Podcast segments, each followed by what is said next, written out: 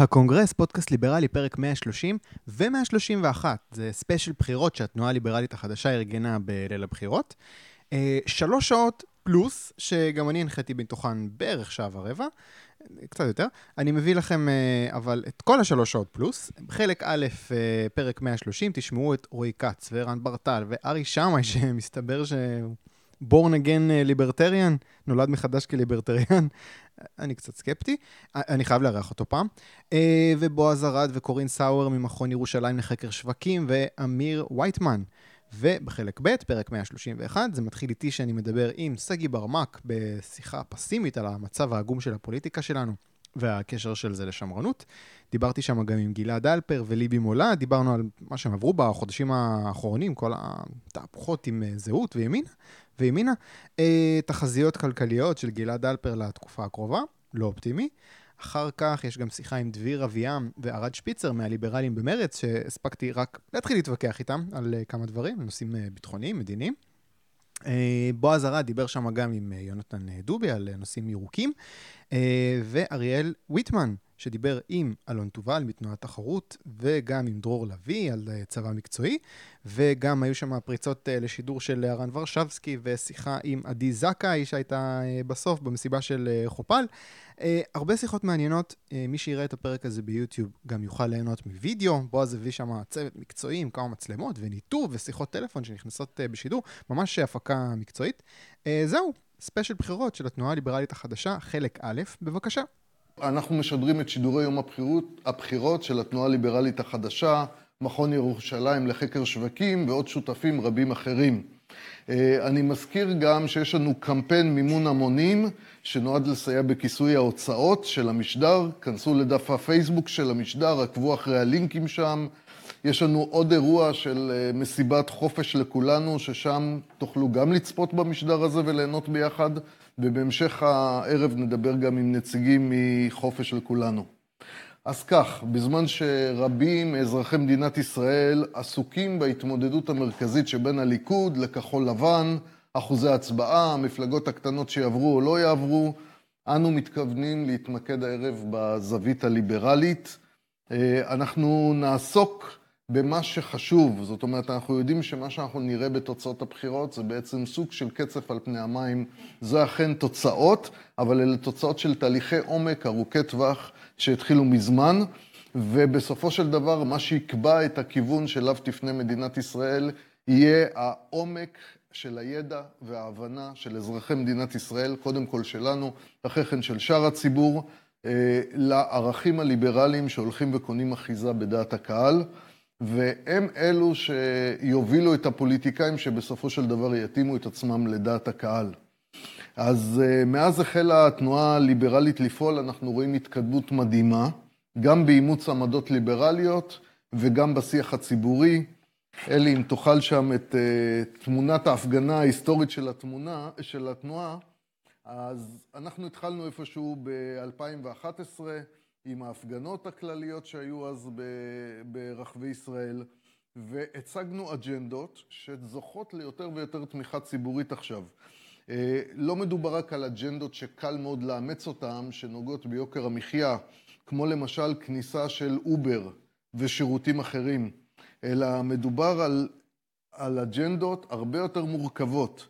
אה, אנחנו למשל, בכל מה שקשור לאובר, בסקר שבדקנו בתחילת השנה, באפריל, גילינו ש-75% מאזרחי ישראל שענו לסקר מעוניינים בכניסת שירותי תחבורה חופשיים, אה, מעוניינים כמובן בפתיחת השוק ליבוא, ואנחנו רואים גם עלייה בתמיכה בנושאים הרבה יותר קשים.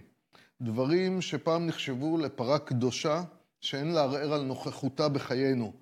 מדובר במעבר למודל של צבא מקצועי התנדבותי, החל מהחלת תשלום הוגן לחיילים, חיילי החובה, המשך בשירות מקצועי והתנדבותי. אה, בעבר, בשנת 2010, כאשר כתבתי במכון ירושלים לחקר שווקים שתומך לנו בשידור היום, נייר עמדה על מעבר למודל של צבא מקצועי בישראל.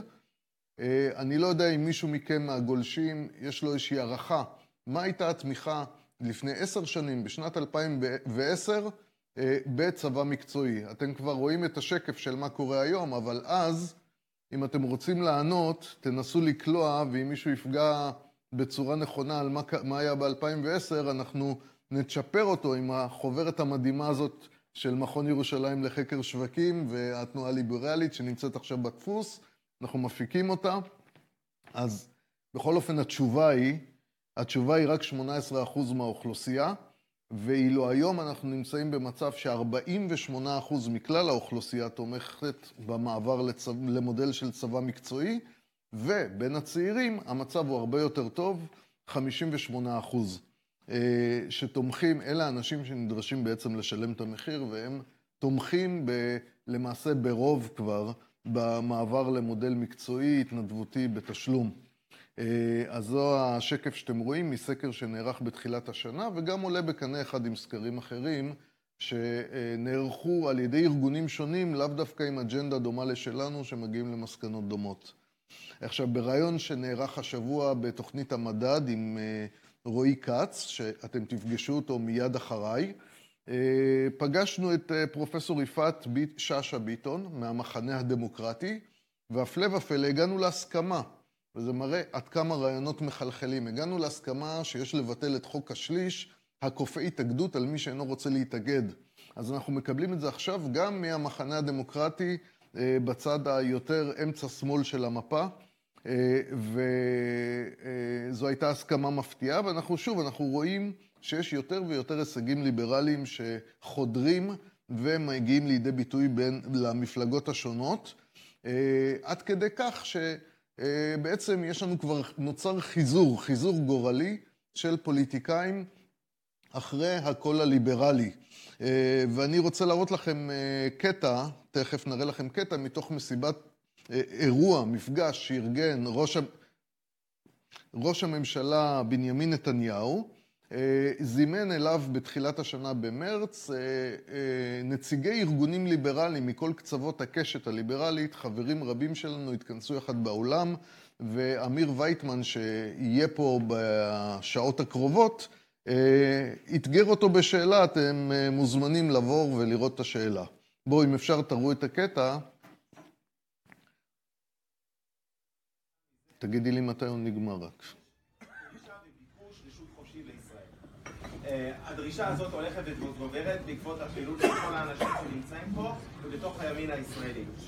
ולצד כל ההישגים שאתה מינית, שאתה מינית בצדק, אה, יש עוד הרבה דברים.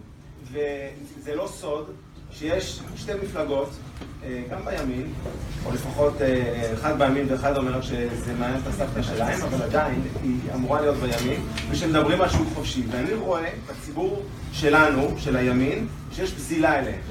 אה, זליגה, פזילה, ואנחנו צריכים לעצור את זה. כדי לעצור את זה, מה שאנחנו רוצים אה, לשמוע אה, זה דברים ספציפיים. למשל, אחרי עשר שנים שאתה ראש הממשלה, עדיין יש את המועצות החקלאיות, עדיין ישראל לא הפכה לאזור סחר חופשי, שעדיין אין מיסי מגן, וכולי וכולי. זהו, וההסתדרות, ההסתדרות עדיין עושה לנו צרות.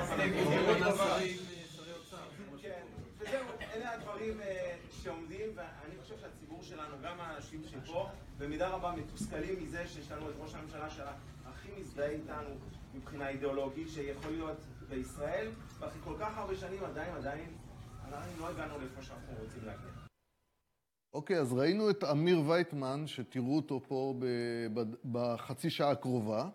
אה, ומאתגר את ראש הממשלה. למעשה האתגור הליברלי הזה הולך וממשיך לא רק עם הליברלים בליכוד, אלא גם דרך ארגונים נוספים.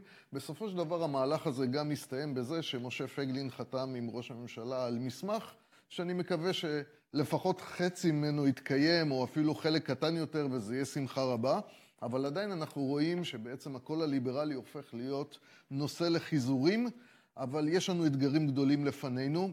אה, בשבוע שעבר, שוב, אה, נציגי התנועה הליברלית אה, הגיעו לכנס שנערך, כנס לוביסטי של התאחדות האיכרים והחקלאים, שבעצם עמד להקים את הלובי, פעל על מנת להקים את הלובי החקלאי בליכוד, ושם הולכת להתרחש המלחמה הבאה. בעצם אנחנו נאבקים מול לוביסטים שלוקחים את המונופולים הגדולים שחונקים היום את אזרחי ישראל, מעלים את יוקר המחיה ומובילים את הלוביזם הזה לתוך הכנסת.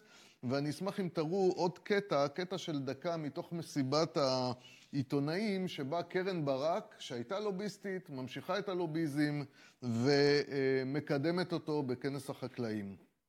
עסק ייעוץ אסטרטגי ולובי, ואני הצגתי לאורך שנים את החקלאים. הצגתי את התאחדות החקלאים, את מועצת הפרחים, ובשנים האחרונות אני מייצגת את מועצת, הצגתי את מועצת הלול בעשור האחרון. זאת אומרת, כל הקטע של ההסדרת ענף הפטם והמטילות וכל העניין של לשמור על המועצות ובעיקר לשמור על המשק המשפחתי היה עבודה שלנו, שלנו בכנסת פרויקט בן דוד שאני אספר לכם הייתה עבודה שלנו. אוקיי, אז אנחנו בעצם נמצאים פה במאבק, המאבק הזה לא הוכרע לכיוון זה או אחר. יש אבל כוח ליברלי, כוח ליברלי עכשיו שיכול לבוא ולהראות לכם את הקטעים האלה שהחקלאים לא יראו לכם אותם, והם היו נקברים ב, בתוך, ה, נקרא לזה, בתוך הקליקה, ולא היו יוצאים החוצה אם לא היינו נמצאים שם להוציא אותם. ואנחנו, נכונו לנו מאבקים גדולים, לא משנה מה יהיו תוצאות הבחירות, אנחנו נצטרך להילחם עם כל תוצאה שלא תהיה נגד הקרטלים והמונופולים האלה. האנשים שמובילים את השינוי הזה, שכולנו מצפים לו ואזרחי ישראל זקוקים לו, יגיעו אלינו היום לאולפן, ביניהם אמיר וייטמן מהליברלים בליכוד, גלעד אלפר, ליבי מולד שהיו לשעבר בזהות והיום תומכים בימין החדש, ערן ברטל, העורך הכלכלי של ישראל היום, רועי כץ שיחליף אותי עוד מעט בכיסא, אה, שעורך את, הוא מגיש את התוכנית שוק חופשי, אחד מנקודות האור בתקשורת הישראלית, ותוכלו לראות את הפירוט המלא של כל התוכנית שמצפה לנו לפי חלוקה לשעות.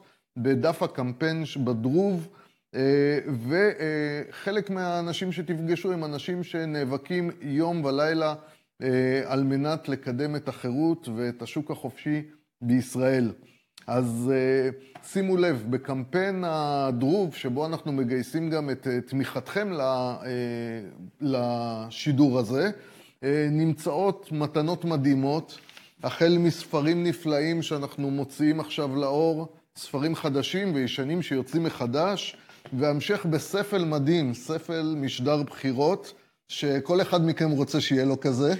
אה, זה אגב ספל הרבה יותר טוב מאשר הספל של בן שפירו, שאיתו הוא עשה קריירה מדהימה. אה, הוא אוסף דמעות, אנחנו אוספים אה, סיפוק רב מזה שתרמנו למהלך ליברלי חשוב, אז מהבחינה הזאת זה ספר, ספל הרבה יותר מוצלח. בכל אופן, אני יכול להעיד מעדות אישית שהגיע אליי הארגז עם הספלים האלה אתמול, הרגשתי סיפוק רב שעשיתי עוד משהו למען הליברליזם. קנו כזה ותהנו ותנסו, תרגישו בטח סיפוק דומה. טוב, עוד אה, לסיום, לקינוח החלק המדהים הזה עם הספלים המהממים שלנו. אה, אנחנו ערכנו סקר, אנחנו כולנו רוצים לדעת למי הליברלים מצביעים לעזאזל, מה קורה עם הקול הצף הזה והמחוזר הזה. וגם לאן, לאן הגוש הליברלי הזה זז.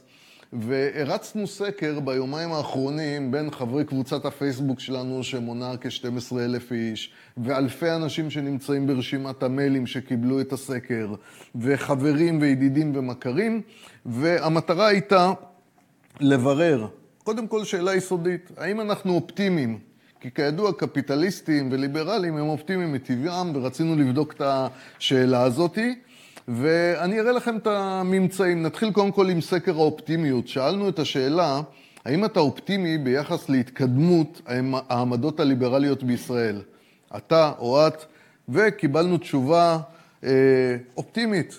זאת אומרת, אה, התשובה שלנו הייתה, ואפשר להראות את אה, תמונה 6, את, הייתה שאנחנו נמצאים במצב שכ-70 אחוז מהמשיבים לסקר היו אופטימיים ביחס להתקדמות הליברליזם והרעיונות הליברליים בישראל, וזה מצב מצוין להיות בו, זה אומר שאומנם נכונה לנו עבודה רבה, אבל אנחנו נמצאים במצב שאנחנו נעשה אותה בכיף ובאופטימיות.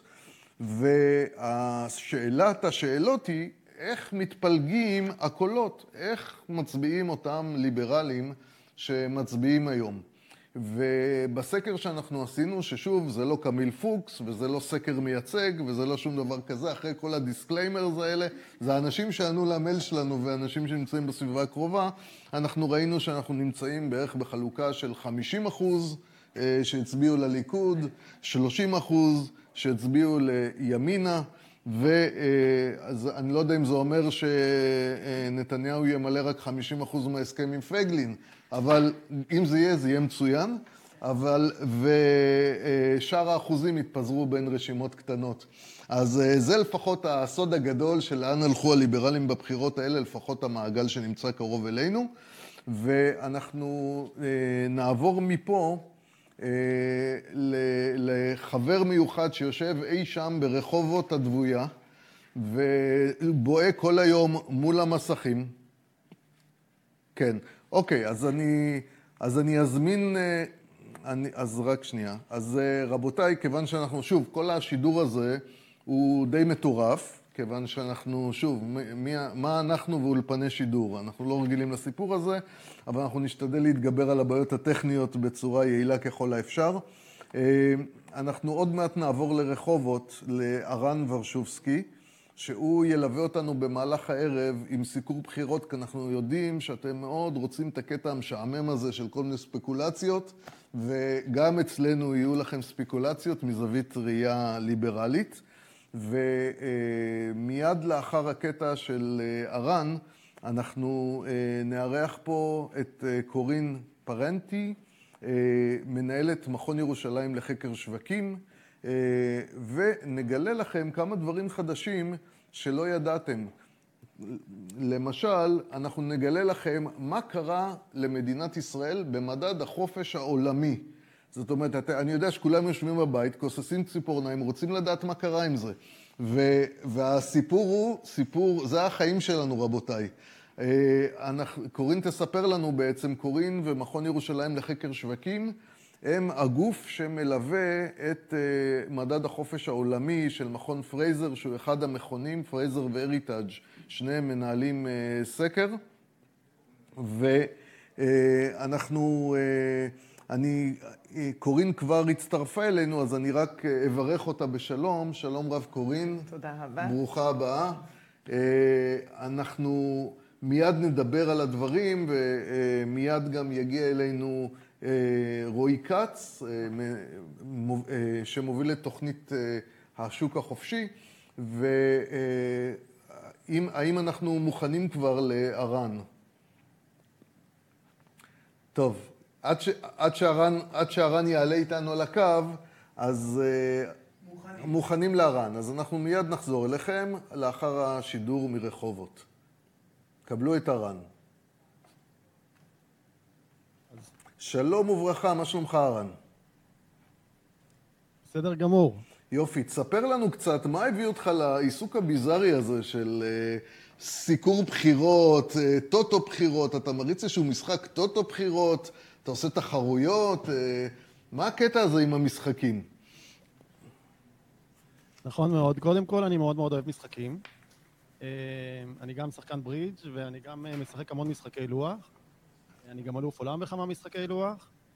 ומתוך אהבה למשחקים, ומתוך אהבה גם להסתברות או סטטיסטיקה, שגם זה חלק מהפן המקצועי שלי, התעניינתי מאוד בתחום הבחירות, כי זה בעצם אם נשים שנייה את המשמעות הרצינית של, של הבחירות בצד, אז זה בעצם סוג של משחק.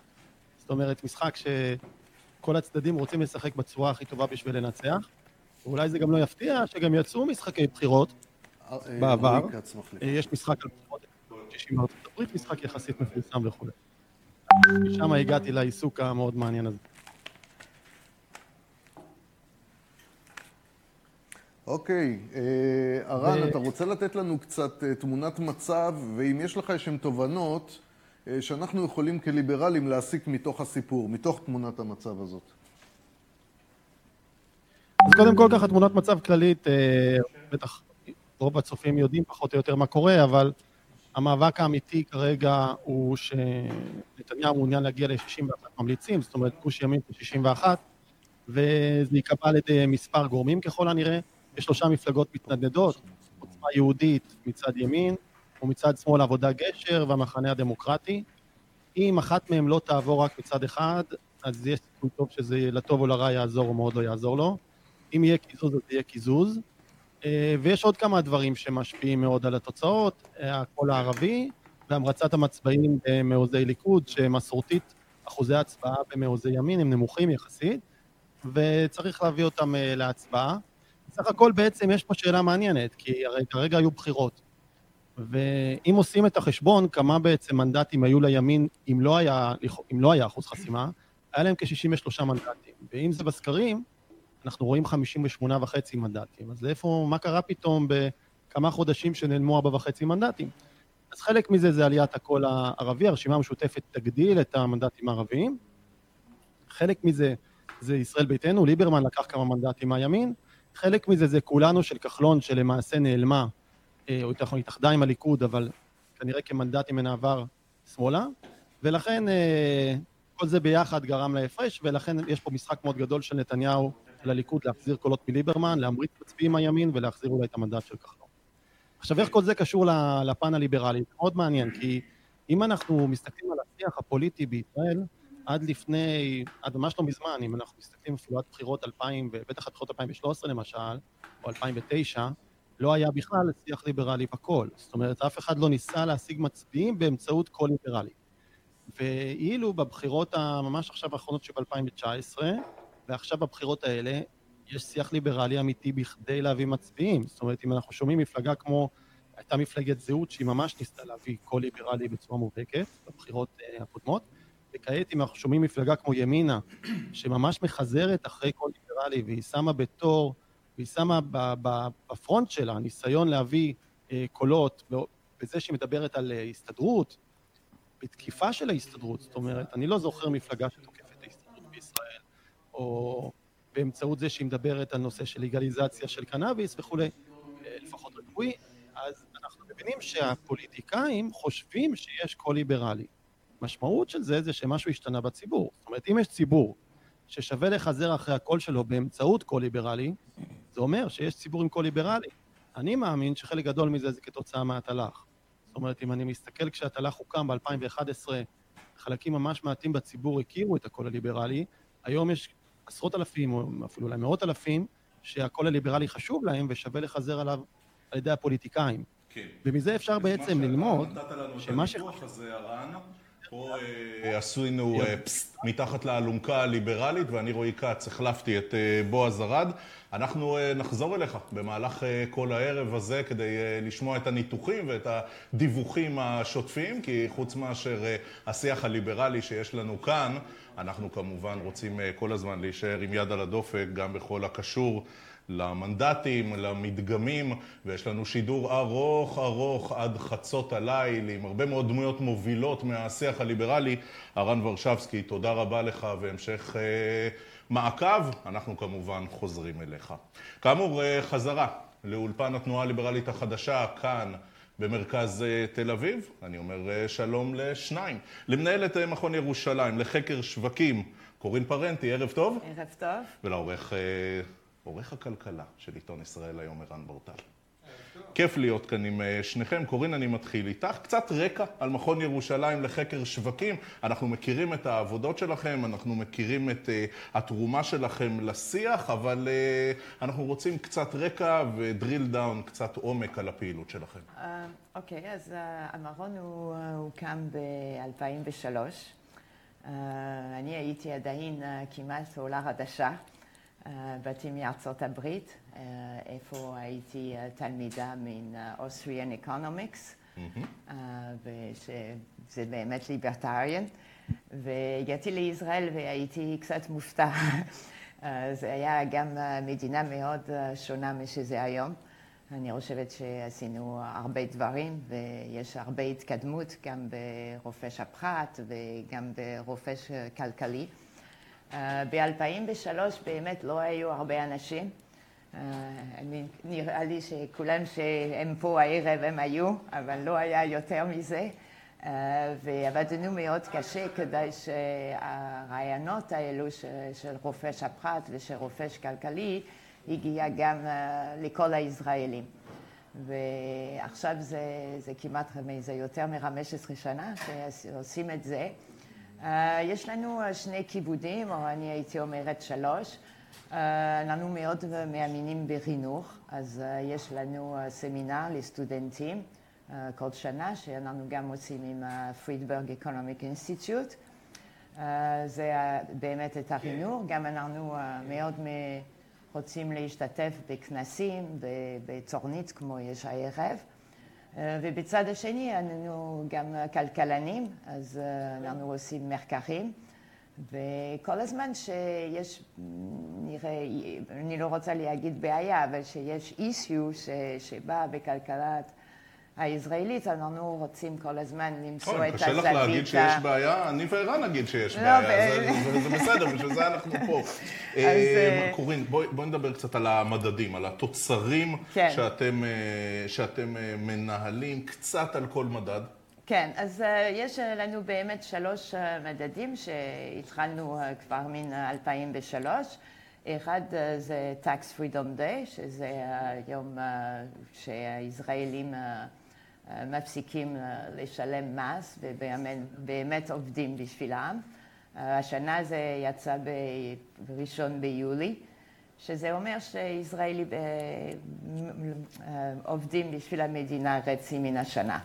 וזה רק אחרי חצי שישה חודשים שהם יכולים באמת לצאת ולבזבז את הכסף או להחסר כסף, אבל לעשות מה שהם רוצים, אז זה מדד אחד. יש גם לנו מדד על property rights, כי זה משהו מאוד, זכות הקנייה, שזה קנייה, שזה מאוד מאוד חשוב בליברטריאן. בסוף יש לנו מה שיצא באמת עכשיו, שזה המדד הכלכלי העולמי של הרופשות, ערך הכלכלה הרופשי בכל העולם. המדד הוא בא מן ה Fraser Institute, והם עובדים עם 140 מכון בכל העולם, ובישראל אנחנו העוזרים שלהם, וזה יצא היום, ואנחנו לא כל כך מרוצים, כי המקום של ישראל הוא 38. השנה שעברה הוא היה 37, שזה אומר שאנחנו לא במצב יותר טוב. להשתפר לא השתפרנו. זה לא השתפר, ואני חושבת שיותר, אני דואגת יותר מן הצד שישראל ממש אחרי כמעט כל המדינות של ה-OECD. אנחנו צריכים לזכור שבמדד הזה יש גם מדינות כמו ניג'ריה וקונגו אז זה נכון שאנחנו הרבה יותר טוב ממנם, אבל אנחנו... אבל זאת מחמאה קטנה. כן, אבל אנחנו, you know, אחרי, like ניו זילנד, but גם איילנד, שזה, you know, מדינה שיש לנו הרבה תחרות, גם בהייטק. איך מודדים את זה? כי אני עכשיו חזרתי מגרמניה. כן. וראיתי שם דברים נוראים שאני מפחד להגיד אותם כדי שלא ייקחו עוד רעיונות. כמו בתחום האנרגיה, שמחייבים שם מעל 50 אחוז אנרגיה מתחדשת, מה שהכפיל את מחיר החשמל בתקופה קצרה, ועוד מלא מלא דברים מטורפים לגמרי, אנטי חופש. טוב, אז שני הדברים כן, אז יש באמת חמש מדדים במדד אחד. אחד זה הגודל של הממשלה, שדווקא ישראל ממש לא טובה בזה. אנחנו בדירוג, אני חושבת, 82. שם לב, ערן, שבאווירה הטובה שיש פה באולפן, קורין נוקטת שפה של understatement. היא מפחדת להטיח את התמונה הקשה בפנים של כולנו. אני רוצה להיות אופטימיסטית, למרות השנים שחלפו מאז העלייה לישראל ב-2003, כן, sugar coating למצב פה. בבקשה, גברתי. אבל אחד זה הגודל של המדינה, וזה מאוד מהותי. כי אנחנו במקום שמדינות כמו ישראל לא צריך להיות, אז מה זה אומר? זה אומר שאנחנו צריכים באמת להקטין את, you know, לעצור לבזבז כסף על הממשלה. כן. אני חושבת שיש הרבה מקומות לעשות את זה. אז זה הראשון. השני זה גם, קוראים את זה כסף יציב. דווקא ישראל מאוד טוב בזה, יש לנו מדרגרת מאוד, כמו אני חושבת שאנחנו 18 בכסף יציב, אז זה טוב.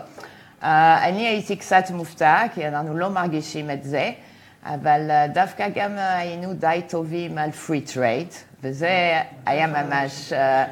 אבל הסתכלתי קצת מהרורי ומה הם לקחו, אז הם לקחו נתונים על המרס. וזה אומר, זה, זה נכון שעכשיו המרס הקטינה בישראל, כי הם עשו הרבה רפורמות, אבל זה לא שיש לנו free trade, זה כבר הרליפו מין... indirect, direct to indirect, אז אין עדיין free trade, אבל אנחנו לא מרגישים את זה כן. באותו... אז איזה מקום אנחנו... ערן, כן. ברשותך, יש לנו uh, סרטון קצר. נכון. Uh, ואנחנו uh, נשמח לראות אותו כרגע, אם הוא uh, מוכן לשידור. מוכן.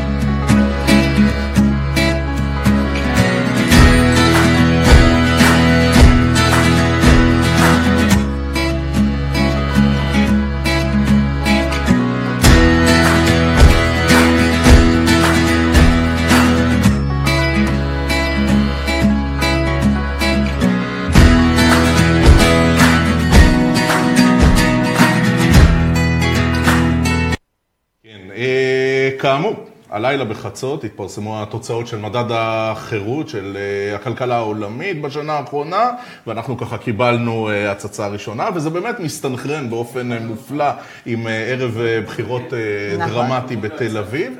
קורין, את יודעת, אני מנסה לחבר בין uh, הבחירות, הערב, ממשלה שתקום בעוד סדר גודל של חודש ימים, ובין, uh, את יודעת, נוותר על מדד החירות של השנה, כי הוא בעצם הנגזרת של מה שקרה בשנה האחרונה, אבל uh, ננסה לעשות דבר שהוא קשה, ננסה לחזות, והפעם את העתיד. איפה אנחנו יכולים להיות בשנה הבאה?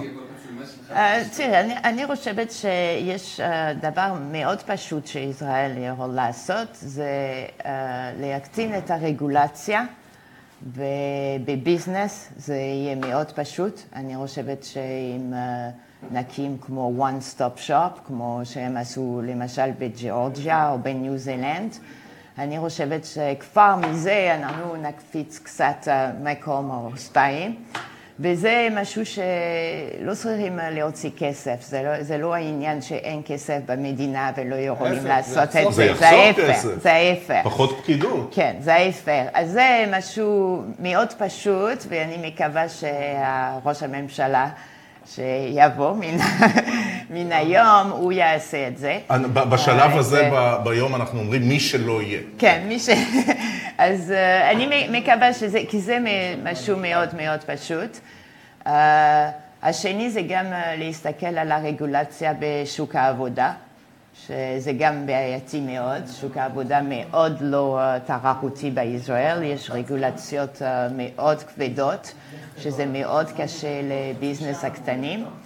ו-small companies זה, זה מאוד חשוב לכלכלה. כן. זה איפה יש דווקא את הגידול של הכלכלה, מה בין uh, small business. טוב, בשלב הזה אני חושב שאנחנו יכולים אה, לצרף אה, אלינו אה, בשידור עוד רגע, חשבנו שיש לנו את אה, השר אלי כהן על הקו, אבל אה, בכל זאת זה ערב בחירות מתוח, והשרים, אה, כל הפוליטיקאים, מתרוצצים ממקום למקום, אז מיד הוא יהיה זמין עבורנו ויצטרף פה לשידור החי. אנחנו... אלי? השר אלי כהן, ערב טוב. השר כהן? השר כהן איתנו על הקו? אנחנו רגע... כמעט על הקו. אנחנו uh, עדיין לא מצליחים להתחבר לשר uh, אלי כהן מהליכוד, אבל אני מתאר לעצמי שזה יקרה בעוד uh, כמה שניות, נתגבר על העיכוב הטכני הקליל הזה. השר כהן, האם אתה איתנו? נחכה. נחכה עד, ש... עד שזה יקרה. ערן, אה, כשאנחנו מדברים על אה, מדדי חירות, וכשאנחנו מדברים על השוואה למדינות אה, אחרות בעולם, אז אמרה קורין, אני רואה איך במהלכים פשוטים יחסית אנחנו קופצים שני מקומות, אבל את יודעת, אתה יודע, אנחנו אנשים אופטימיים, אנחנו רוצים לקפוץ יותר, ויכול להיות שמהלכים קצת יותר נועזים יצליחו להקפיץ את ישראל למקומות שבהם הציבור הישראלי, גם זה שלא אמון על השיח הליברלי, יצליח אה, לראות אה, דיבידנדים של ממש. אז אנחנו, אנחנו יודעים... כן, אני שומע אותך, בואו נתחיל, יש לי ממש חמש דקות. לייצר את הלובי שיעזור לנו עכשיו, בואו נתחיל מחר בבוקר. מחר בבוקר אה, להפעיל את הלחץ הדרוש. ערן, אני מתנצל על ההפרעה. סלח לי, השר אלי כהן, ערב טוב. ערב טוב. שלום לך. אתה מצטרף? לשידור אה, החי מאולפן התנועה הליברלית החדשה. כמובן שנימנע מעיסוק אה, בפוליטיקה, מפני שאנחנו אה, אמונים על האיסורים של ועדת הבחירות המרכזית, אבל אני מתאר לעצמי שאלו, שעות, שאלו הן שעות מתוחות מאוד. השר כהן זה ערן כאן עם רועי כץ. שלום, שלום ערן, אני שמח בהחלט להיות אצלכם. אנחנו עומדים בדיוק פחות משעה וחצי לפני סגירת הקלפיות. הבחירות האלה הן ללא ספק בחירות גורליות למדינת ישראל.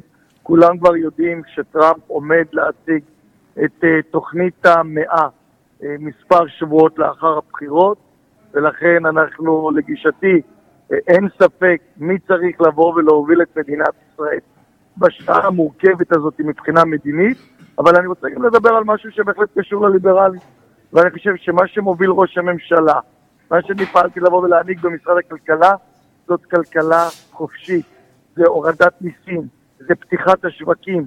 כנגד כל הגורמים האינטרסנטיים חתמתי על צו יבוא אישי. מכון התקנים שברנו את המונופול. עברנו בנושא הזה לתקינה אה, בינלאומית.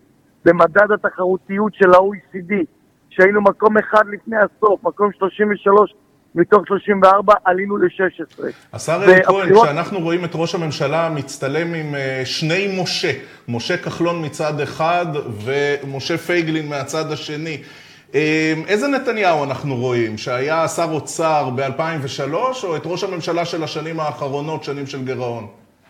אני חושב שקודם כל, אם אתה תסתכל על החוב תוצר של מדינת ישראל, הוא הרבה יותר טוב מתקופת לפיד. כשאתה רואה את דירוג האשראי של מדינת ישראל, הוא נמצא בשיא. כשאתה רואה את הייצוא של ישראל, הוא כבר הגיע ל-114 מיליארד דולר, שזה גם שיא של כל הזמנים, ולא בכדי רואים את השקל חזק מול הדולר, מול היורו, מול הפאונד, בנושא הזה מוכל מטבע. כלומר, הנתונים הכלכליים מעידים לטובת עצמם. וכן, אנחנו מפעילים גם את הרגישות החברתית. אנחנו ליווינו אותך, ובאמת היית ידיד של הליברלים. בכל התקופה של כיהנת כשר הכלכלה וגם עדיין עכשיו. אה, השאלה היא אם יש מצב שאנחנו ננצל את המומנטום של הרכבת ממשלה, תהיה אשר תהיה, אה, כדי לעשות את מה שחברתנו כאן אה, קוראים ממרכז ירושלים לחקר שווקים, מציעה לצמצם את, ה... לצמצם את הממשלה, לצמצם את אה, מספר עובדי הציבור, לעשות one stop shop לעסקים. אולי תכריז על אה, כמה דברים שאתה מתגייס איתנו לעשות אה, כשתוכל אה, מחר בבוקר. קודם כל, כמו שהיה בשנים, בשנתיים וחצי האחרונות, כך גם בהמשך, אתם תמצאו דלת פתוחה. אבל בואו נראה חברים, על מה אנחנו מדברים?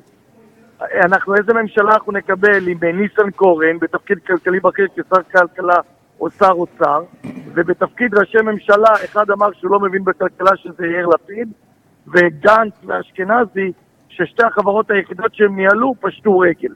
אז מה באמת אנחנו מביאים? איזה בשורה? לא, אנחנו יכולים לקבל את הליכוד של פנחס עידן ושל אה, חיים כץ. זה גם לא בדיוק פרסומת לקפיטליזם. קודם כל, אני אומר לך שאתה בא ומסתכל, ומי שמוביל את המדיניות הכלכלית זה ראש הממשלה.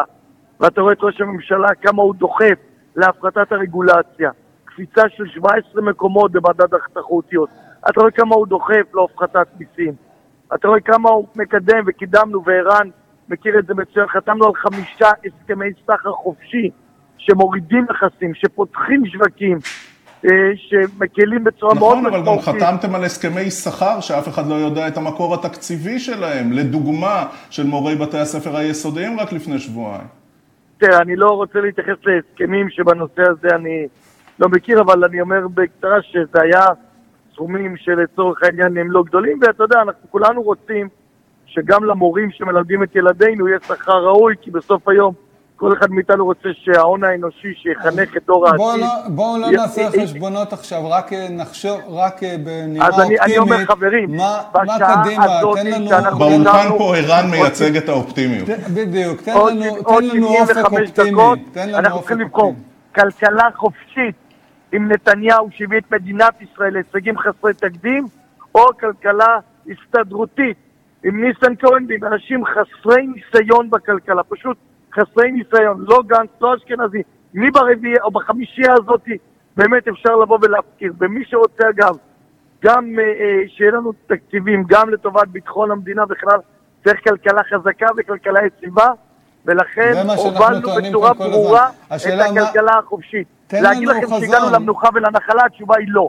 אבל ממקום 33 ל-16 בקדנציה אני רואה פה כבר את השופט אה, מלצר הולך עם מספריים, אז ניזהר רגע מנאומי בחירות, לא, וערן רוצה אז חזון. זהו, אני רק רוצה חזון, אני רוצה לשמוע מה אפשר לעשות מחר בבוקר, איך לנצל את הזמן החשוב הזה של הרכבת ממשלה כדי לקדם את הכלכלת שוק בישראל. הדרך? להמשיך היא, ואגב, אני הייתי ממנה, אם לא שר, סגן שר, להמשיך להפחית את הרגולציה, כמו שבחדשנות אנחנו בשלישייה הראשונה בעולם, כך במדד ה-Doing Business in Israel, אנחנו צריכים להיות בנושא הזה בטופ 5. זה הכיוון, זה מה שאנחנו אה, בנושא הזה עושים. שמע, למה חיכו לנו, חיכו לי 71 שנה לשבור את המונופול של מכון התקנים? עשינו.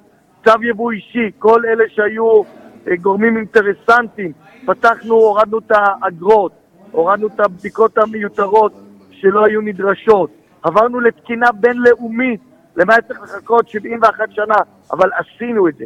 ולכן הדרך שלנו היא בנושא הזה בו הכלכלה חופשית, עם רגישות חברתית, אבל להוריד חסמים, לעלות במדד הרגולציה, ותראו הורדת מיסים. הורדנו את מס החברות בשלושה וחצי אחוז, הורדנו את המע"מ, הורדנו את המס ליצואנים. תראו את כמות החברות הזרות שפועלת במדינת ישראל. לכן זה הכיוון שאליו אנחנו צריכים להמשיך. וצמצום, וצמצום הממשלה, זה... לא, לא צמצמנו את הממשלה, כי השר כהן הוסיף רק בשיחה הזאת אגב, סגן אני רק שר נוסף לצמצום הרגולציה. מי שדחף להגדיל את ההוצאות הממשלתיות היה בנק ישראל ואנחנו התנגדנו לכך.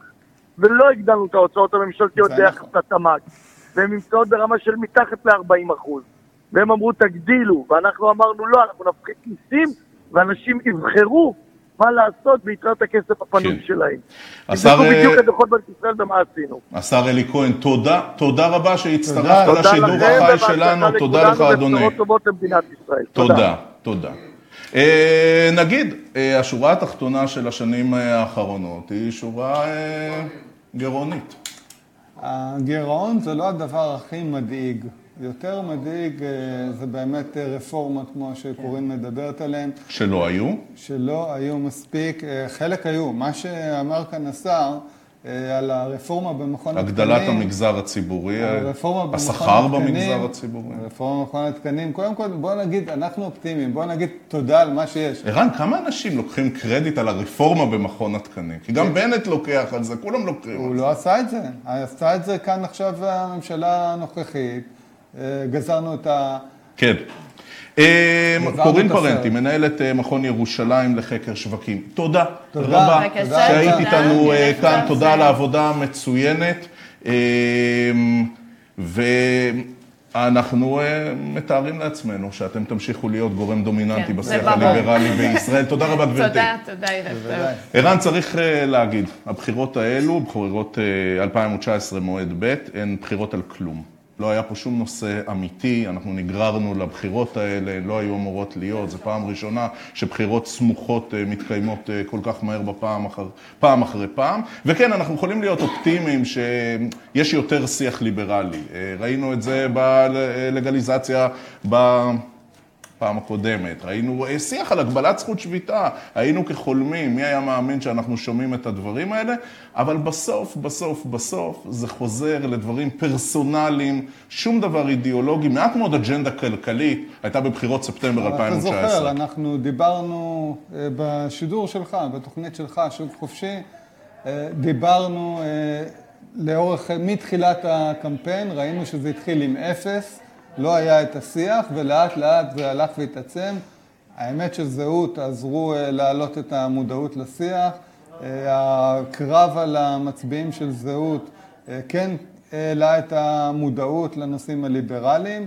ונמצא איתנו כאן אמיר, נמצא איתנו כאן אמיר שיספר על איך זה השפיע על החברים שלו בליכוד, בליברלים בליכוד. כן. אז uh, בזמן שאתה דיברת, אנחנו עשינו איזו החלפה קטנה כאן באולפן. שלום אביר וייטמן, uh, יושב ראש הליברלים בליכוד. שלום, שלום, שלום. ידידי ערן. כן. שלום רועי. Uh, שמע, אתם הופכים לגורם יותר דומיננטי. אה, ובכל זאת, אני אחזור לשאלה, אתה יודע, שאני מתאר לעצמי שהשר אלי כהן חשב שהיא קנטרנית, אבל בעיניי היא מהותית. אה, יושב רק אתמול ראש הממשלה, מצד אחד משה פייגלין, מצד שני משה כחלון, ואנחנו אומרים, רגע, איזה ראש ממשלה זה? איזה בנימין נתניהו זה? זה שיקשיב יותר לכחלון, זה שיקשיב יותר לפייגלין, ובכלל, אם היינו אומרים לפני חודשיים, פייגלין ליד נתניהו, היו אה, רוצים ככה לבדוק שהכל אצלנו בסדר, אבל פוליטית... בפוליטיקה כמו בפוליטיקה, ראינו שהכל אפשרי. תראה, אני אגיד לך, אה, אנחנו ליברלים, נכון? אז מה, מה, זה, מה זה בעצם ליברליזם? ליברליזם זה הסתכלות על החברה ועל הכלכלה, על החברה האנושית, על, על המין האנושי, מלמטה למעלה, ולא מלמעלה למטה, בגדול, כן? אנחנו מאמינים, אה, מה שנקרא באנגלית The Emergent Order. כן, ה... לא יודע איך לתרגם את זה בעברית. זה בסדר, אבל כולנו מבינים. כולנו ביילינגואל. ולמה אני מציין את זה? משום שלכולנו ברור שהכלכלה צריכה להיות כלכלת שוק, שהמדינה לא תתערב, כלומר שצריך לתת לאנשים לפעול. אבל כשזה מגיע לפוליטיקה, פתאום יש לנו דרישות מביבי, ודרישות מההוא, ודרישות מהזה. אז אנחנו צריכים להבין מה זה פוליטיקאי. פוליטיקאי הוא צרכן של דעות בציבור. בסופו של דבר הפוליטיקאים, מה שהם עושים זה הם משקפים, משקפים את הדעות הרווחות בציבור בזירה הפוליטית. אם הציבור באופן כללי... עד עכשיו תיארת את מאסטר שף. אז נכון, זה, פוליטיקה זה לא מש, מאוד משנה מזה. אז כל, אם הציבור לא יהיה ליברלי, מאוד קשה לבקש מהפוליטיקאים להיות ליברליים. אם הציבור יהיה ליברלי, סביר להניח שהפוליטיקאים יהיו ליברליים. זה מה שאני רוצה להגיד לכם. בגלל זה, אני הקמתי את התנועה, את ה... זה מדאיג מה שאתה אומר, או שזה מעודד? לא, זה מעודד. כי מה שאני רוצה להגיד, יש סדר לדברים. אני קודם כל הייתי... נראה מודאג. אז אני אומר, לא, לא צריך, אל תהיה מודאג, אל תהיה מודאג. אני, אני גם אעשה את זה קצר. לא, לא, לא לדעתי, אמיר, אמיר לדעתי קונה זמן. אני לא קונה זמן. בזמן שהוא מתמודד עם שאלות לא, קטנוניות. לא, לא, לא, לא, לא, לא, לא, לא. אתן לי 20 שניות, אני מגיע לפאנצ' ליין, אבל זה חשוב להבין. יש סדר לדברים. אני קודם כל הייתי שותף עם בועז ארד ועם כל מיני חברים אחרים להקמת התנועה הליברלית החדשה. אני אחד מהמייסדים. ורק אחר כך, כשאנחנו הנחנו תשתית רעיונית וציבורית, הקמתי עם עוד איזה חבר, אה, שגם אה, ירון לרמן, שגם שותף לתל"ח, את הליברלים בליכוד, כי זה הסדר הנכון. אנחנו קודם כל צריכים לשכנע את הציבור, ואז לגייס את הציבור לטובת המדיניות הזאת. אמיר. זה מה שאנחנו עושים. מתי זה קרה? מתי, כשאתה מנסה על ה timeline... לפני עשר שנים, אז לא, אני לא, אומר... כש, כשאתה שם, אה, מסתכל על ה timeline של השנים האחרונות, מתי, הפך, מתי הליכוד הפך למפא"י? מתי הפכתם למפלגה שיושב ראש ועד עובדי אל על אומר, תקשיבו, תתפקדו לליכוד כדי שאנחנו נוכל להשפיע על מדיניות. אז אני אגיד לך, זה מאוד פשוט. אה, ברגע שאתה בשלטון, זה כמו אה, אה, חבית, אה, לא חבית, כן, חבית של דבש, ויש מסביב זבובים שבאים. עכשיו, אנחנו בשלטון הרבה זמן, זה, זה מביא זבובים. אז זה הבעיה שלי. אתה רומז שצריך אולי להרחיק אתכם מהשלטון כדי שהזבובים ילכו? לא, מה שאני אומר, אם בכלל, זה... כי אז יש לנו כותרת, ערן. לא, לא, לא, לא, לא. מה שאני חושב זה שאם כבר, טוב, זה... יש לי בעיה עם עצם הבעיה של פריימריז של מפלגה פתוחה. כבר אני מעדיף מפלגה סגורה שהיא, שהיא יכולה, שהיא לא, לא תלויה בדברים האלה. אבל היה הליכוד היא בכל זאת מפלגה פתוחה, מה שאני אומר זה שאנחנו, הציבור הליברלי, החובה שלנו זה לבוא ולהשתתף ולהיות אחד הזבובים האלה. אני אומר לכולם, תהיו זבוב. כמה אתה מתגרד כשפוליטיקאים בכירים בליכוד מתחייבים למועצות החקלאיות? מה? כמה אתה מתגרד כשפוליטיקאים בכירים, חברי כנסת, מתחייבים שוב ושוב למועצות החקלאיות? הם לא מתחייבים. היה כנס שבוע שעבר, כנס גדול רוב האנשים, עשיתי, אני יכול להגיד לך, אני עשיתי טרור לשרים, טרור לחברי הכנסת, העברתי להם דברים, ורוב האנשים הגיעו לשם כאשר הם מדברים עם קהל החקלאים, אבל הם יודעים שלנו, בליברלים בליכוד, בליכוד יש פי עשר יותר מתפקדים ממה שיש להם. אמיר, אני מציע שבשלב הזה יש איתנו על הקו עוד חבר יקר, ארי שמאי, עורך דין ארי שמאי, אתה איתנו? ארי? ארי. ארי שמאי, ערב טוב. ערב מצוין לכם, שלום ערן ורועי. היי, מה נשמע? רגע, אני בקושי שומע אתכם, אנא הגבירו את כולכם. אתה שומע עכשיו, ארי? כן, כן. אה, יופי. אז ספר לנו עד כמה האונה הליברלית שלך היום אופטימית או פסימית. אתה שומע אותנו, ארי? נדמה לי שהוא רגע ירד מהקו, אנחנו אוקיי. ננסה להחזיר אותו בזמן שנמשיך כמובן עם אמיר וייטמן. אני רק רוצה לסיים ולהגיד שזה תלוי בנו. לבוא בדרישות לצ... לפוליטיקאים זה יפה וזה גם מוצדק, אבל אני אומר, אנחנו צריכים לגייס את האנשים שלנו ולהשפיע, ואנחנו משפיעים, זו עובדה. אז תגיד, הנה, עכשיו הם שומעים אותך, תגיד מה צריך לעשות עכשיו. להתפקד. להת... להצביע ל... ליכוד ולהתפקד. עזוב, ליכוד זה תעמולת בחירות עכשיו, אנחנו לא להתפקד. לא רשאים, אבל... אז, אני, אז בסדר, לא אז אני לא עושה תעמולה, אני אומר להתפקד ולהיות אנחנו, שותף. אנחנו לא קוראים למפלגה מסוימת, אנחנו מי... קוראים לליברליות. אז, אז אנחנו אומרים שכל מי שמאמין בערכים של חופש, של חירות, של כלכלה חופשית, צריך להיות פעיל. אם אנחנו נהיה גם מיעוט, אבל מיעוט אקטיביסטי, ועם, ועם להט, ובעיניים, ועם רצון ללכת עם סכין בין השיניים ולנצח, אנחנו ננצח, כי אנחנו... כן, דומני שהצלחנו להחזיר את כן. עורך הדין ארי שמאי על הקו, ערב טוב. ארי. ערב טוב, אני בקושי שומע אתכם, מקווה שאתם שומעים אותי. אנחנו שומעים אותך מצוין, ובוא ננסה. אה, אתה שומע אותי עכשיו. בקושי, אבל דברו, נו, כן, יאללה, תאמץ את האוזן, אנחנו כבר מתבגרים, אז אה, שומעים פחות. כן, ברור, איזה שאלה. מה השאלה? השאלה היא, איפה, אני פונה לאונה הליברלית שלך בשאלה, כן. מה מידת האופטימיות של הערב?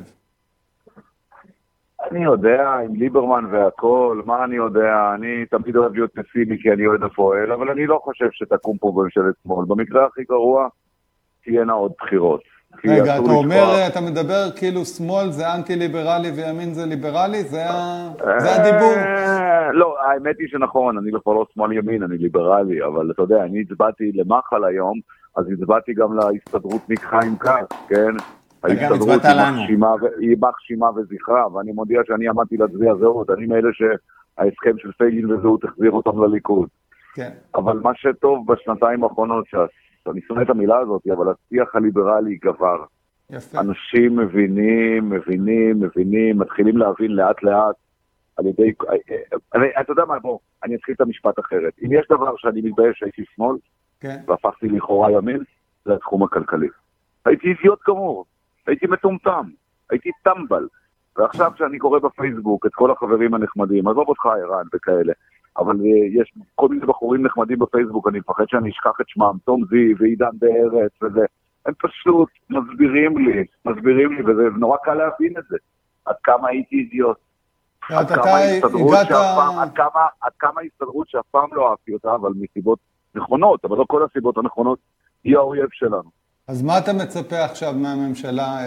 איזה, איזה דברים ליברליים, איזה מהפכות ליברליות? תראה, אני מאוד מקווה שקודם כל בנימין נתניהו ייבחר לראש הממשלה, ואני מאוד מאוד מקווה שהוא ימלא 50-60 אחוז מההסכם שלו עם פייגלין, ושהחבר'ה הנחמדים של הליברלים בליכוד, לא יודע אם אפילו, אתה יודע, חברים שם, אבל אני מדבר על כל האמיר אופן. כן, כן, הם יושבים איתנו ממש כאן באולפן. החברים פה באולפן. שיתגברו, שיתגברו על חיים כצים. תתפקד, תתפקד, תתפקד, תביא את החברים, אנחנו נתגבר עליהם. אם זאת הבעיה, אני מוכן להתפקד. תתפקד, יאללה. אין לי שום בעיה, גם אני אביא איתי עוד עשרה. תביא. הרווחת. אה, יותר כיף אה, בליכוד אה, באופן כללי? מאשר איפה? מאשר שהייתי במרץ? מאשר שהיית, כן.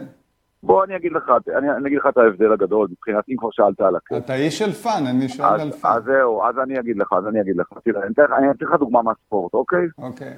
אני אוהד הפועל תל אביב, אני מודע לעובדה ש-50% מאוהדי הפועל תל אביב שונאים אותי. למה?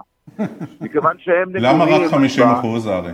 אז 50, 50, לא יותר, 50 אופטימי, אופטימי אמר. כי הם נגועים, לא, של הפועל, כי הם נגועים במחלה של השמאל. מה המחלה של השמאל? למה הוא מפולג? אם אתה בעד המזרחים, בעד הפלסטינאים, אבל חס ושלום אתה לא, לא בעד הפמיניסטיות, אז אתה מוקצה מחמת מיאוס. אותו דבר זה אוהדי הפועל. חלק שונאים אותי כי אני בעד האולטרס, חלק כי אני נגד האולטרס, חלק כי הצגתי את אילגה יומיר, חלק כי, כי אני, אה, עכשיו הודעתי שאני בליכוד, אתה מבין? אז, אז מהבחינה הזאתי, אני אתן דוגמה אחרת. אם הייתי אוהד מכבי, אוהד בית"ר, באותה מערכת אה, אה, אה, תעמולה, כמו שעשיתי למען הקבוצות כל השנים, כן? אז 90 אחוז מאוהדי בית"ר ומכבי היו אוהדים אותי. הימין הוא הרבה יותר אה, אה, נחמד מהשמאל. השמאל הוא מפולג ושונא אחד את השני. שמע, אה, פה באולפן אנשים אה, מחייכים, עוד מעט אה, נופלות להם חצי פנים ממה שאתה אומר. תן לא, עוד לא, קצת כאלה, דיבורי חזרה בתשובה ותראה מה יקרה פה. זה כבר גובל באלמנטים מיניים כמעט. נאמתי בזמנו בכנס שלכם בחירות ונורא כן. נהניתי. אני לא אשכח שאמרת שהייתי הכי משעשע, לא אמרת שהייתי הכי חכם. נו. בעיניי משעשע זה יותר חשוב מחכם. מתבלבלים, ברור, ברור, ואני גם לא- לא טיפש. כששואלים אותי שמתבלבלים ביני בין אבי שביט, אני אומר, הוא החכם, אני המצחיק. אגיד לך בסוד שאני חושב שאני יותר חכם ממנו? בטח, נו, אז מה? יפה, יפה, זהו. עורך הדין אה, ארי שמאי, תודה, עורך רבה. אפשר לחשוב שאני דוקטור לפיזיקה, עורך דין כל אידיוט יכול להיות. אה, לא, אתה יודע, רק 84 אלף ישראלים and counting. עזוב, נו, עורך דין כל אידיוט יכול להיות, דוקטור לפיזיקה לא. ארי שמאי, תודה רבה. תודה לך. רבה, שיהיה לנו בהצלחה. בהצלחה. תודה. בוא נדבר, אה, אמיר, על שני תסריטים. אה, תסריט אחד, מה שהיה הוא שיהיה, בנימין נתניהו אה, מנצח, מקים קואליציה זו או אחרת. בוא נדבר על התסריט השני, והוא תסריט האופוזיציה. איך אתם משתלבים בעשייה משמעותית, כשעכשיו אין שרים, עכשיו יש חברי כנסת, עכשיו זה ועדות, עכשיו זה משכן הכנסת, עכשיו זה חקיקה, גם ליזום, גם לעצור. תראה, יש פה שני דברים. הדבר הראשון הוא שאנחנו לא רוצים להיות באופוזיציה, משום שמאוד קשה לפעול באופוזיציה. באופוזיציה, בוא נהיה אמיתיים וכנים לרגע, מה שאתה יכול לעשות באופוזיציה זה בעיקר, בעיקר לצעוק, אוקיי? זה באופן כללי, אבל, אבל, אה, בגלל שאנחנו למעשה מנהלים סוג של מלחמת גרילה בלתי פוסקת מול כל דבר שזז, אז זה נותן לנו יתרון מסוים, גם במקרה של אופוזיציה, והוא שאתה לא תמיד מגיע עם, ה, אתה יודע, עם, ה, עם הדברים ה, ה, הגדולים, האידיאולוגיה הגדולה, אלא אתה בא ונלחם באיזה, באיזה, באיזה, באיזה תקנה, באיזה חוק, ורוצה למתן. ובסוף, גם מאופוזיציה אתה יכול להשפיע. העובדה ששלי יחימוביץ', שבשעה טובה ומוצלחת עומדת לפרוש מהכנסת אחרי 13 שנה של נזקים קשים, מעולם לא הייתה שרה בממשלה, אה, ורוב הזמן היא אפילו לא הייתה חלק מהקואליציה, למעט תקופה קצרה, אה, ובכל זאת היא הצליחה אה, להעביר עשרות רבות של חוקים. מה שמראה שגם מאופוזיציה אפשר לעבוד. אז אתה שואל אותי, מאופוזיציה, גם מאופוזיציה אנחנו נעבוד. יתרה מזו, יש יתרון מסוים אחד בלהיות באופוזיציה. זה שברגע שאתה, שאתה, אתה באופוזיציה... נשמע עכשיו דיבורי לא, לא, לא. תבוסה. לא, לא, לא, לא, אנחנו עכשיו לא אתה רוצים. מדבר, לא, לא, לא, אני- הוא שאל אותי. אנשים הם אנשים מציאותיים, אפשר לנצח, אפשר להפסיד. זה, זה- אני- אנחנו מקווים שלא, אני רק אומר שיש יתרון אחד בלהיות באופוזיציה. וציינתי לפני זה את ה... ה- ה- אמרתי לפני זה, יש את, ה, את החבית אה, דבש, נכון? ומה שקורה זה שברגע שאתה באופוזיציה, הדבש פחות אה, מושך זבובים. אין דבש, אין אין דבש. דבש באופוזיציה. יש מעט מאוד. אפשר זה- לייצר אה, אידיאולוגיה. יותר. בדיוק. עכשיו, יש אחד מהאנשים שהיום הוא שר... כל הפרזיטים הולכים, כי אין בדיוק. דבש. אחד מהשרים אמר לי... אבל יש מכס על הדבש, אחד לא? מהשרים, אחד מהשרים, אחד מהשרים שהיום הוא שר, בזמנו הוא לא היה שר, הוא אמר לי, כשהוא לא היה שר, שהמקום האידיאולוגי הכי טוב שהיה הליכוד, זה היה ב-2006, אחרי התבוסה הטוטאלית, שהגענו ל-12 מנדטים. תגיד לנו רגע, רק לפני שזה לא שנגמר טוב לנו, אנחנו זמננו, רוצים רק תספר שלטון. לנו כמה חיילים יש לך. כן, אז. תראה, זה, זה באמת הנקודה, אני חושב שצריך להגיד את זה. אנחנו השנה ושנה שעברה, בעיקר השנה פרצנו, אנחנו הפכנו להיות היום אחד משלושת הקבוצות הכי גדולות. מספרים? אז בליברלים בליכוד רשומים למעלה מ-4,500 אנשים בקוד אחד, זאת אומרת רשומים עם, זכות, עם, עם או זכות הצבעה או אנשים שצוברים ותק, וזה לא כולל קבוצות חברות כמו, כמו נתיב שיש להם כמה מאות, כמו קבוצות אחרות. כן. בסופו של דבר היום, הייתי קורא לזה מחנה החירות היום בליכוד, מונה, הייתי אומר, בין 7 ל-8 אלף איש. שזה תוך 140 אלף, שזה כחמישה אחוז, אבל זה יותר מזה, כי אנחנו הבאנו בפריימריז 86 אחוז אחוז השתתפות, מול 60 זה הממוצע, זאת אומרת, השאר הקבוצות הביאו, נגיד, סדרי גודל של 50, 55. אתה אומר, אתה אומר, לי יש חיילים אמיתיים, לא כן, קונוסים. כן, כן, ודרך אגב, זה, זה משהו שגם הבנתי רק בדיעבד. אני הרבה יותר, היום אפשר להגיד שבתור... צריך מתפקדים שממש נושמים ויש כן, להם דופק. כן, כן, מה שזה אומר, ויש מעט מאוד אנשים כאלה. אפשר להגיד שהיום, מעט מאוד אנשים כאלה. אני יכול להגיד לך שהיום אנחנו אחד משלושת הקבוצות הכי חזקות בליכוד. מה שזה אומר, אוקיי? זה שאנשים, חברי כנסת ושרים היום לא יוכלו להרשות לעצמם ללכת חזיתית נגדנו. אז אולי חיים כץ כן, אולי עוד אחד, שתיים כן, אבל אנחנו מדברים על 30, 30 פלוס חברי כנסת, הרוב המכריע יצטרכו כן. להתחשב בדעתנו. אמיר וייטמן, יושב ראש הליברלים בליכוד, אפילו קצת פירקת פה את השולחן, ככה, בנחישות. תודה רבה. תודה, אמיר. ברכה והצלחה. ו... אנחנו uh, שמחים לחזור לאולפן uh, רחובות, שם נמצא רן ורשבסקי. שלום, שלום. פרשן בחירות, מומחה בחירות, סטטיסטיקה, כשלי מדגמים, הרן בשעה שחלפה, uh, תובנות שלך על הנעשה? אני לא יודע. כמו כל לא- יום בחירות, עד השנייה האחרונה של המדגמים, אף אחד לא יודע שום דבר. המשטרים מלאים בדיסאינפורמציה. שנייה אחת. הכתבים משועממים ומחזיקים תוכן לא רלוונטי. אולי נדבר בשתי מילים. מה קורה? מה קורה? אני צריך עוד או ש... בבקשה. מה בעצם אנחנו מצפים לראות בשעה 10 ולמה להתמקד? אז בשעה 10 יופיעו שלושה מדגמים שהם מדגמים ממש. כלומר, לא סקרים, אלא קלפיות או בטאבלטים או בקלפיות uh, שנמצאות ברחבי הארץ משלושת הערוצים. והדבר שהראשון, שהכי חשוב להתמקד בו, הוא מה הם אומרים על שלושת המפלגות, עוצמה יהודית, מחדדת האם כולם אומרים שהם עוברים, ואז סביר להניח שהם יעברו, כולם אומרים שהם לא עוברים ולהפך, או מת... זה הדבר הראשון. והדבר השני המעניין, הוא האם יש 61. וזה יהיה הדבר המרכזי ש... חשוב לומר שבבחירות הקודמות, ערוץ 12, ימין הצמח, פשוט לא היה באזור. הוא חזה 60 מנדטים לימין, כשלימין עם ליברמן היה 65. שאר הערוצים היו דומים, שאר הערוצים אמרו 66, 64 לימין, רק ערוץ 12 טעה. אז הדבר השלישי שהייתי מתבונן בו היטב, ואני אדבר על זה אחרי המדגמים, כמה מדגמים קרובים אחד לשני. האם יש מדגם אחד שלא באזור, שלקח פוזיציה, כמו פעם שעברה והתרסק? אם זה יקרה. הרן, אתה איתי? כן, אני איתך. מצוין. תמשיך בבקשה. המשפט האחרון נקטע. אה, סליחה. אז אני, אני אומר שמעניין להסתכל על המדגמים לאחר שיופיעו, מה ההבדלים ביניהם? האם הם מאוד דומים אחד לשני? או שאחד המדגמים עשה משהו שמעולם לא נעשה, חוץ מפעם בחירות, לקחת פוזיציה שונה לחלוטין משאר המדגמים, ולהיות שונה מהם לחלוטין, ולדבוק בזה. כמו שעשתה מן הצמח באומץ רב, יש לומר, אך התרסקה.